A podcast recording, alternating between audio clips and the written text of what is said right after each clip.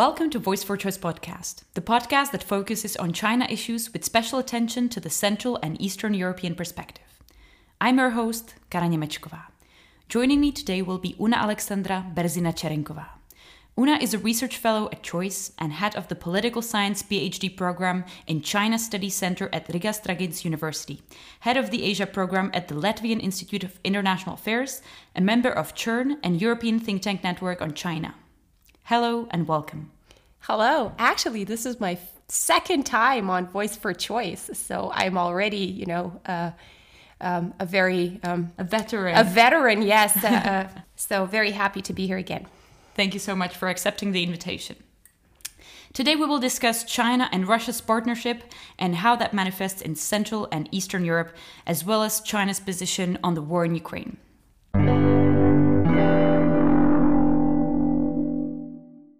Before we dwell into the current events, uh, I just wanted to start on a personal note and ask you what was your first impression when you came to China for the first time? Actually, I was 10 years old, and my first uh, um, encounter with uh, the Chinese speaking uh, world and just uh, um, starting learning Mandarin was in Taipei, in Taiwan. Mm-hmm. So, uh, that, so the first impression was extreme heat, um, moisture and then that's it. I don't remember very much afterwards because then the routine set in, and then the routine also included um, a Chinese school and friends and baseball. So that was the first uh, the first impression. The second impression was Beijing, and I was already 17 or 18 years old. Uh, it was a different kind of heat. It was a different kind of moisture, but it was also a very strong impression. And then the routine set in again. I had to study, had to do my Chinese. Um, hopefully, I will get to repeat one of these experiences uh, sometime soon. About Beijing, we're not so sure. Mm. About Taipei, hopefully. I hope so too. For and do you remember the moment when you decided to focus professionally on China? Well, um, it, it, was kind of a step by step process, and the pieces came together. Um, I had studied Chinese, and then I had studied international relations and political science, but that didn't really um, click. I had written about Chinese domestic political discourse because that was something where I could get an edge over my colleagues who had uh, done this for years and were really good at uh, political science theories and IR theory. So I thought, oh, this is something that I could, you know, um, uh, maybe uh, bring some, some, bring bring something fresh to the table, and they, then I would not fail immediately. But then. Um, China became a more visible presence in my region in the Baltic states. And so people who had any kind of China expertise, let alone linguistic expertise, were um, immediately became sought after. And so that's how me as well as several other colleagues got into this, got into into China studies. These days, as we speak, China's special diplomatic mission is touring Kiev, Warsaw, Paris, Berlin and, Mos- and Moscow in a stated mission to search for a political solution to the war in Ukraine. What do you make of this initiative? Is it just a PR stunt, or is China genuinely interested in finding a solution to what it calls crisis in Ukraine?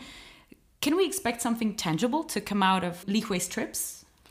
I think, first of all, we have to acknowledge that uh, the goal here is for China to be more visible on the global stage as a global player. So China has been casting itself as a mediator of sorts, peace broker, somebody with an alternative answer to the world's problems. We've heard, you know, opinions about Chinese ethics providing grounds for contemporary um, challenges of, of, of high tech, for example, right? So this alternative parallel solution thinking and that is how it's been manifesting itself in foreign policy. That's new right? So that is something that's been picking up with the global security initiative with the global development initiative also surprisingly with the global civilization initiative. That's a very interesting document to read right? Um, and the endorsements as well coming out from different china's partners. Mm, so i see this as a part of, of that role of, of that um, uh, kind of a claim that we want to be at the table. We also saw that with China's near Arctic state position, right? So we want to be present at global affairs because they influence us. Um, and so whether China is or not genuinely interested, they are interested in some kind of settlement, of course, because for them, instability um, equals. Um, challenges for Belt and Road Initiative that has been not in its best shape already.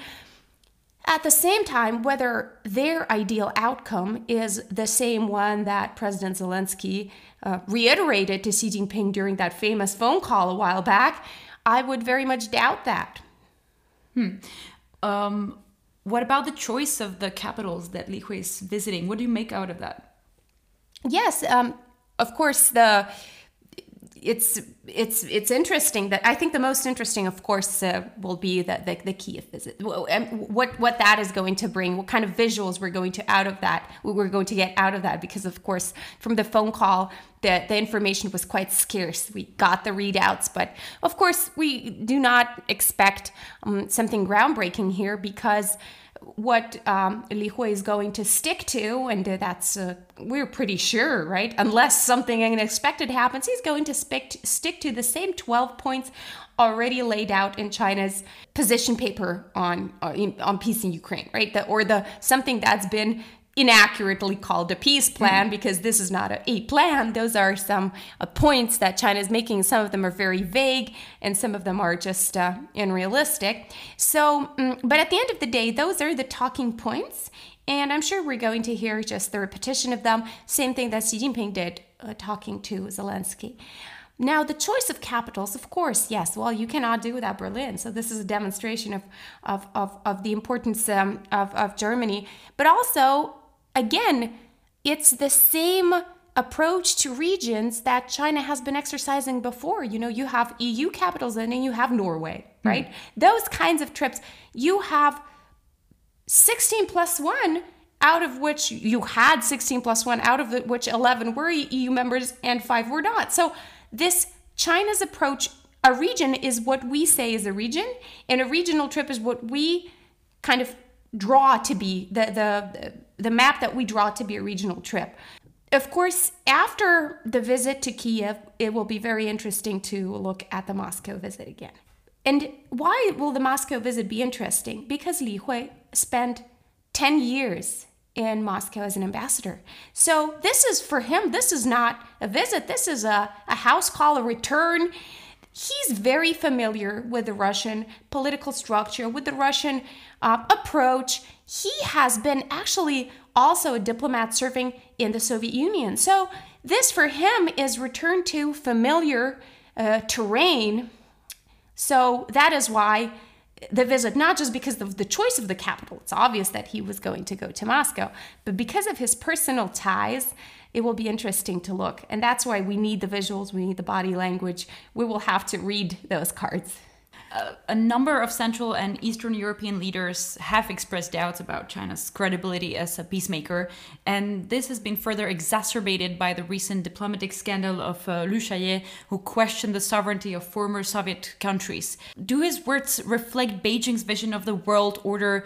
Where the sovereignty of the smaller states is somehow limited by the interests of the hegemons surrounding them, or were they just a slip of an incompetent diplomat? I am quite convinced, perhaps this is a speculative um, conviction, but still, it does it does appear that indeed China does believe in a world of um, stronger powers and spheres of influence. So this is not necessarily something very Chinese. This is just realist politics um, in playing out in reality.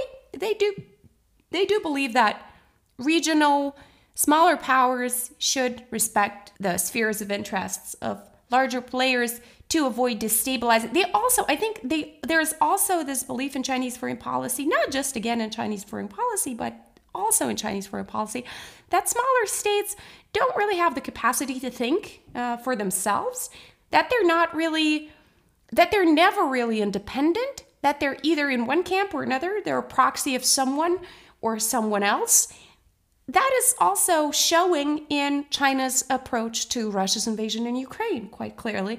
So I think Lu Shaye did not have the approval or the mandate of his employer to give out these comments.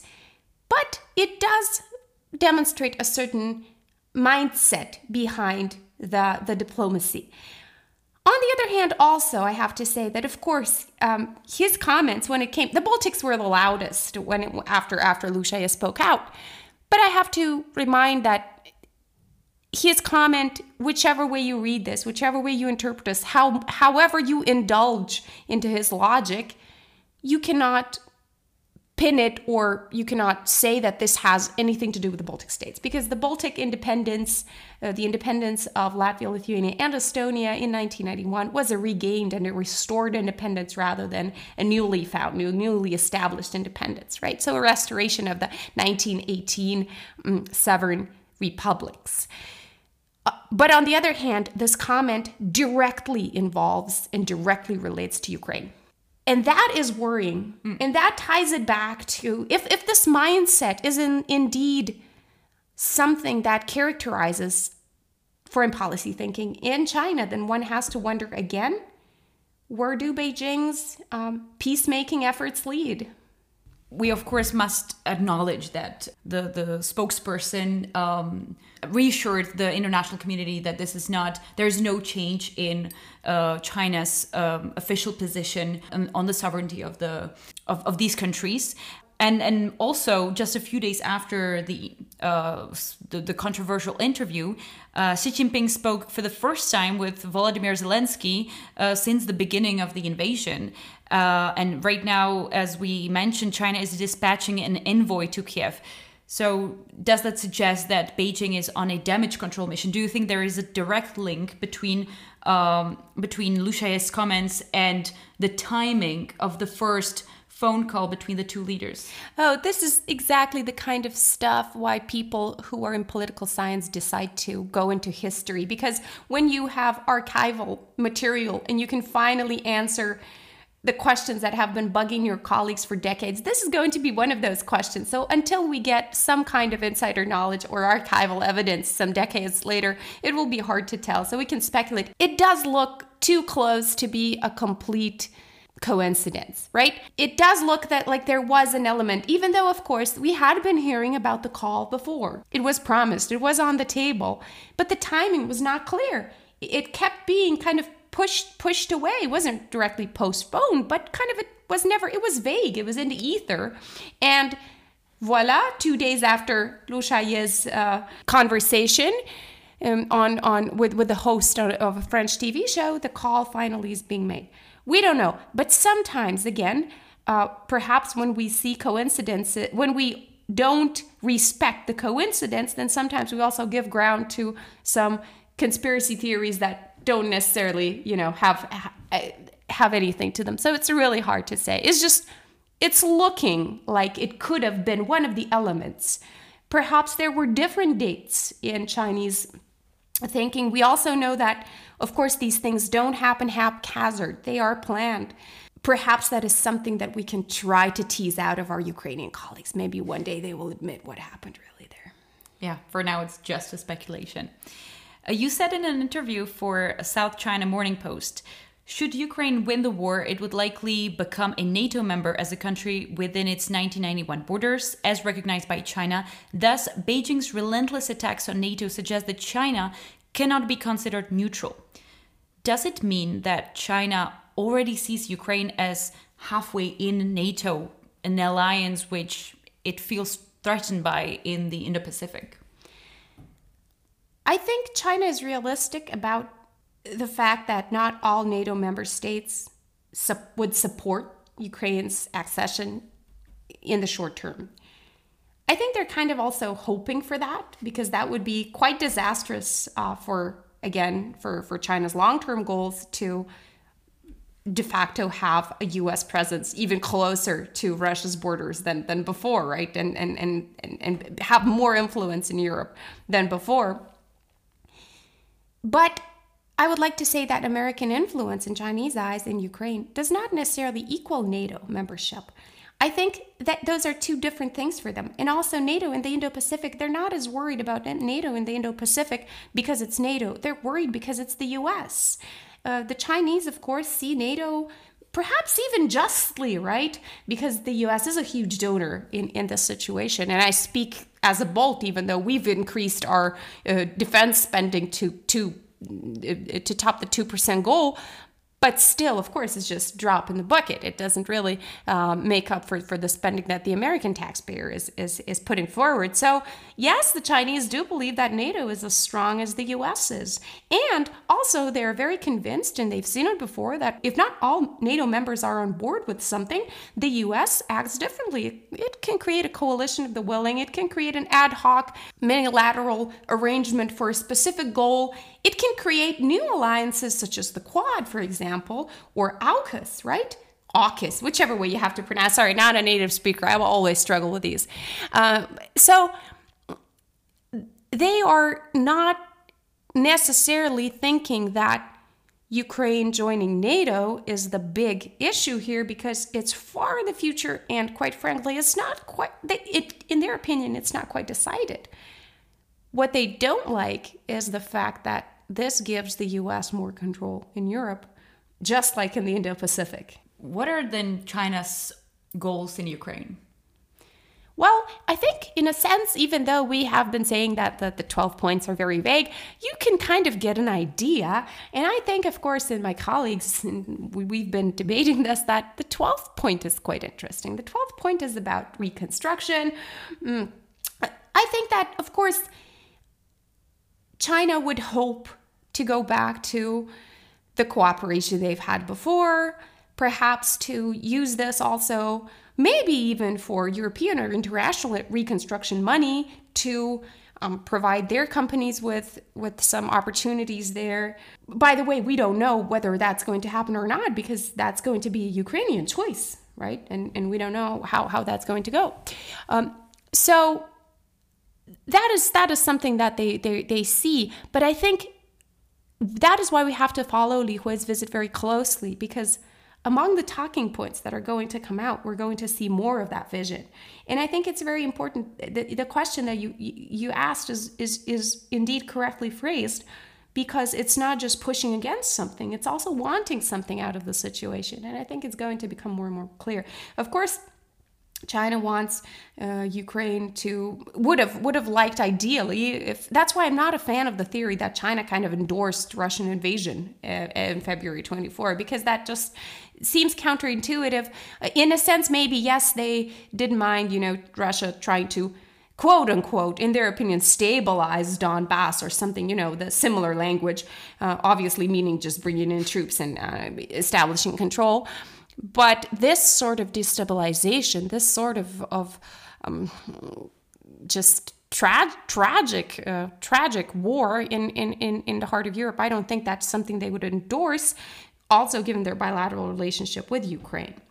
So yes, ideally, I think they would they would want that this hadn't happened the way it did, but it did. So now they kind of probably are going to try to. I mean, let's also we have to remember that China Chinese diplomacy is not always as knowledgeable, especially when it comes to middle and small powers, as we sometimes imagine it to be. There's a lack of expertise, and there's going to be more lack of expertise because of the human factor, because there's going to be less and less people who would go to these countries, who have experience with these countries, and who are willing to do the work. So we will again be seeing factual errors, historical errors, insensitivities, all the issues of unexperienced diplomacy. And it's quite possible that in this case also, you know, we're gonna, who knows, we're, we're gonna hear Li Hui or, or even Xi Jinping later asking, you know, inviting Ukraine to jo- join the Global Security Initiative, that kind of thing, right? Something that they would speak to Belarus about. So uh, this is this is you know this is almost a joke, but who knows, right? So I, I would say, of course, for them, um, a, a neutral Ukraine, a Ukraine that again uh, is sits at the table, discusses the options right now, is not uh, going, you know, crazy about retaking Crimea, uh, basically regaining their land. Just, just talk, right? Stop the bloodshed. That kind, that kind of Ukraine, perhaps right now, would be more comfortable for China. On the other hand, whether China would want Ukraine to be fully overtaken by Russia at this point, also. Um, probably they're, they're also seeing that that's not realistic, knock on wood. They're seeing the dynamic. So I'm also not an absolute fan of the argument that China is going out of its way to supply Russia with Miltech. Um, again, it's a little counterintuitive. Of course, they're, they're keeping, for them, of course, uh, uh, Russia defeated also would be an issue because at this point russia is the only country and the only border where they can breathe. They're surround you know the, the chinese foreign policy thinking we're surrounded kind of right? We're we have all these issues. And now with afghanistan it's not getting any better either. That's why the the friendship with with taliban right? And the, asking the taliban not to support um, extremist forces in China, quote unquote. But I think we all also have to be aware that there's um, there's scenarios, there's different plans of action for, for different outcomes. Uh, but again, Li Hui's appointment um, as a special envoy, as a special ambassador, does show, to go back to the beginning of our conversation, does show this ambition to be present, to be at the table, to play the role of a broker in a far away from home setting. As you said, it will be Ukraine who will decide whether you know Beijing uh, will play a role in the post-war reconstruction. And so far, Kiev has been very cautious not to alienate China. What is the what is the long-term strategy here? What, what is the Ukrainian leadership hoping to achieve with China? Yeah, um, I'm not a, a, specialist on, on Ukrainian foreign policy, but I would think, having read my Ukrainian colleagues, including the ones who publish on choice, by the way, uh, that the of course you you have to be smart about this. This is this is a uh, this is what diplomacy is about. You don't want to alienate everyone, even though you understand the limitations. And perhaps in, in, in, in some closed door restricted conversations, you were absolutely aware of, of you know China's level of support, which is like I said, not very high, but moderate, but still is there towards Russia, right? Some some sort of a shoulder lending uh, type of support to Russia. But then when you are do when you're speaking publicly, of course, you don't want to alienate the one of the biggest uh, superpowers globally. Also, given the fact that the signals from European leaders have been, okay, you know what, we could use China as a mediator here, right? So Kiev, in that sense, is not only trying not to make a, a problem bigger than it is, right? Kind of trying to keep a door open for China to do the right thing almost, right? So, but it also perhaps is a little bit, it's a nod to Europeans saying, okay, you know, sure, whatever works. Let's not let's not shut that door.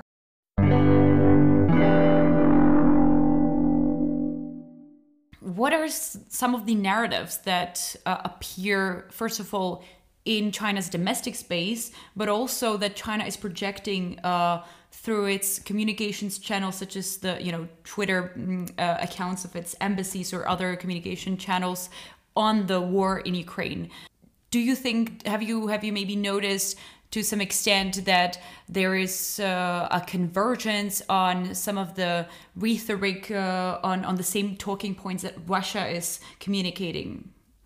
Uh, certainly, at the beginning of, of Russia's invasion, we did see that uh, there were a few of a few of Russia's um, narratives that were amplified in China on three levels: the official, the highest uh, leadership level, the foreign affairs communication level and also the state media level. So these three levels were repeating some stories, including, of course, the story about NATO expansion being the pushing Russia to the wall bit, the story about Ukraine not being really sovereign and, and not be and being a proxy here. The story, the anti-color revolutions, right? That's a very important point. On one hand, yes, China says it respects the sovereignty of all countries, but on the other hand, in, in many documents and strategic documents pertaining to security and foreign policy, we see this um, critique of color revolutions, including the documents China has signed with China. And they do see the events, the Maidan revolution of, of uh, 2014, as a color revolution too. So they, they would amplify these these these narratives. There were some narratives where they would draw a line, though. My colleagues have pointed out that the Nazi story, the Russian denazification project, was not really picked up by Chinese officials nor Chinese diplomats. So that wasn't something uh, that did come up in the in the media, but in general, China was reluctant to amplify that particular story about Russia denazifying Ukraine. There were, of course, um, other more ridiculous and more scandalous um, situations as well. For example, the Russian um, disinformation regarding American biolabs in Ukraine that was picked up in the Chinese uh, information space. So again, I think the big filter here is whether this particular Russian narrative helps China or not.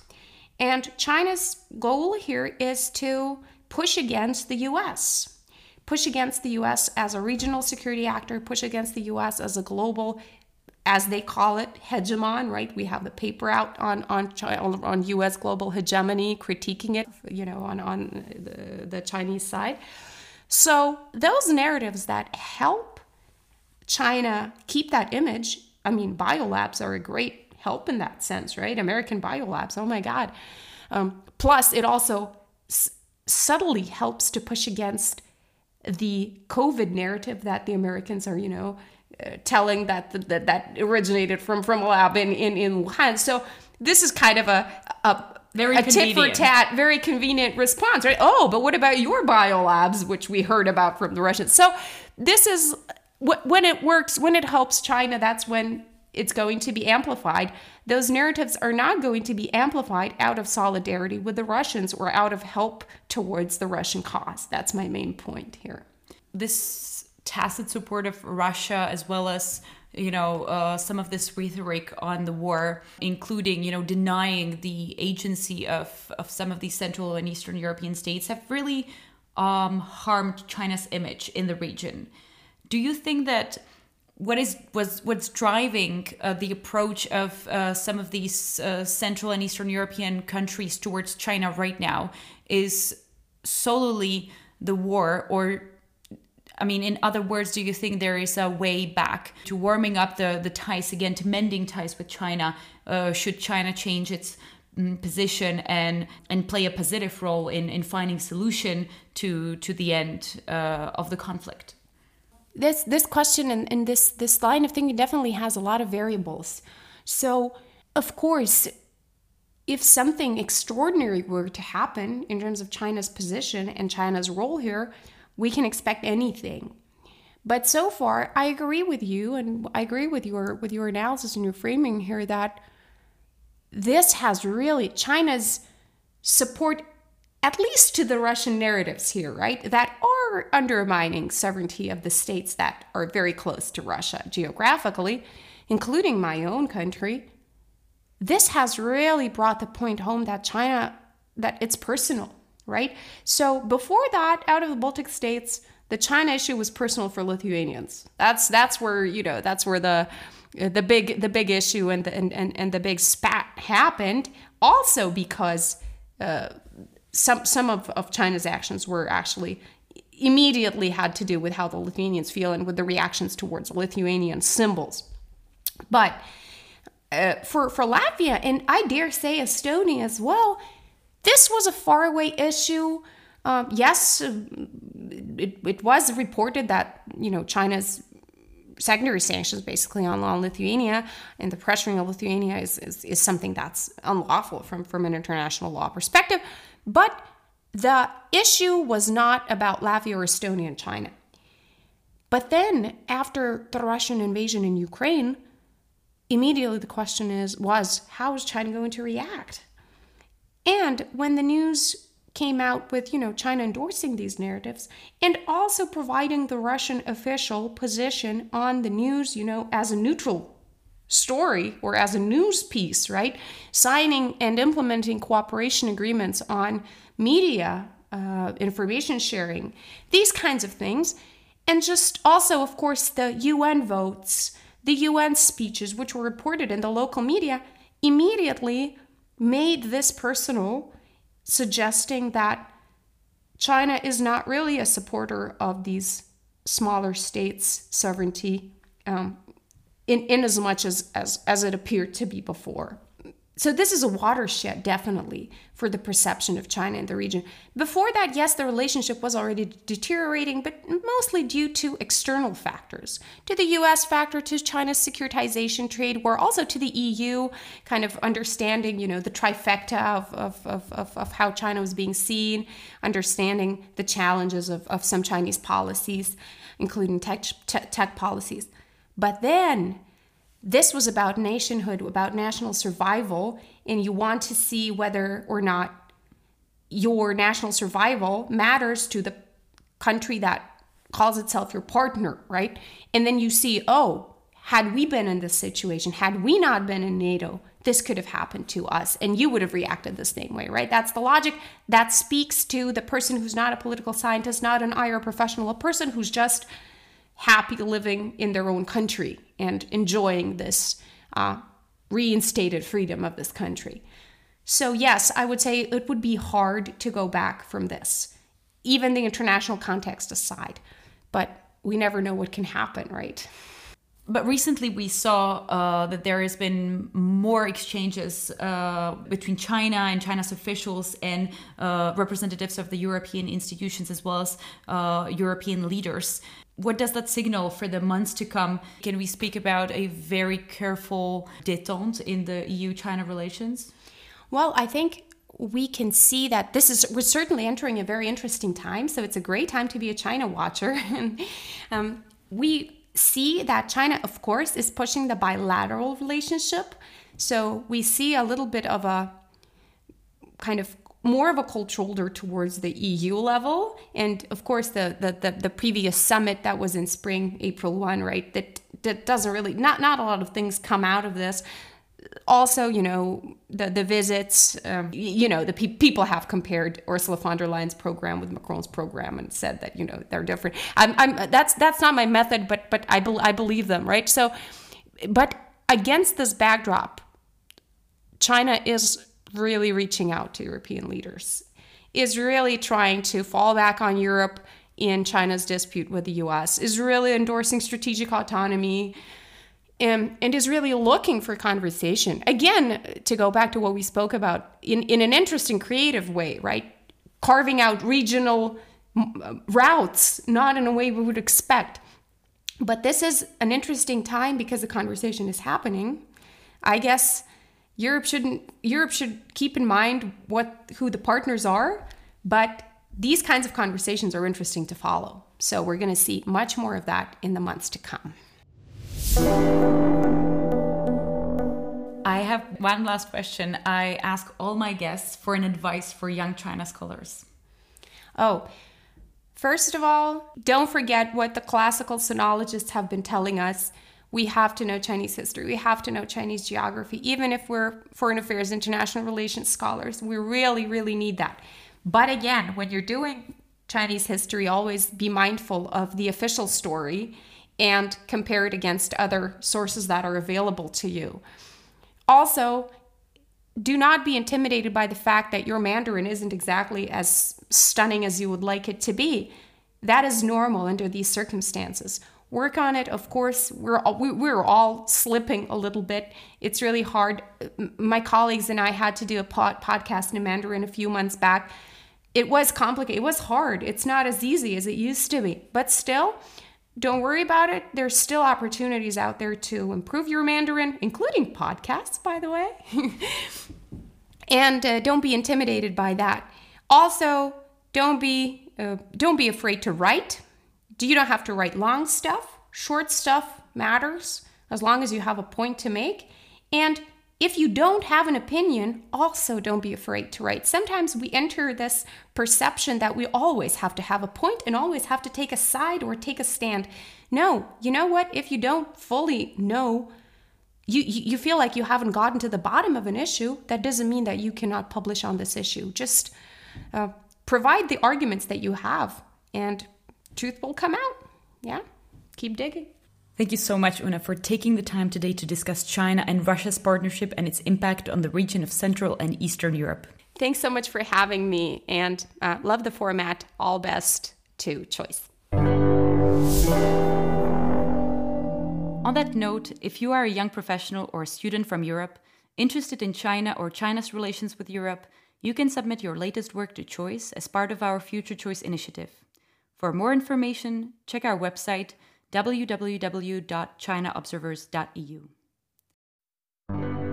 This was Voice for Choice. If you would like to know more about our work, please do visit our website at chinaobservers.eu. You can also find us on Twitter, Facebook, and LinkedIn.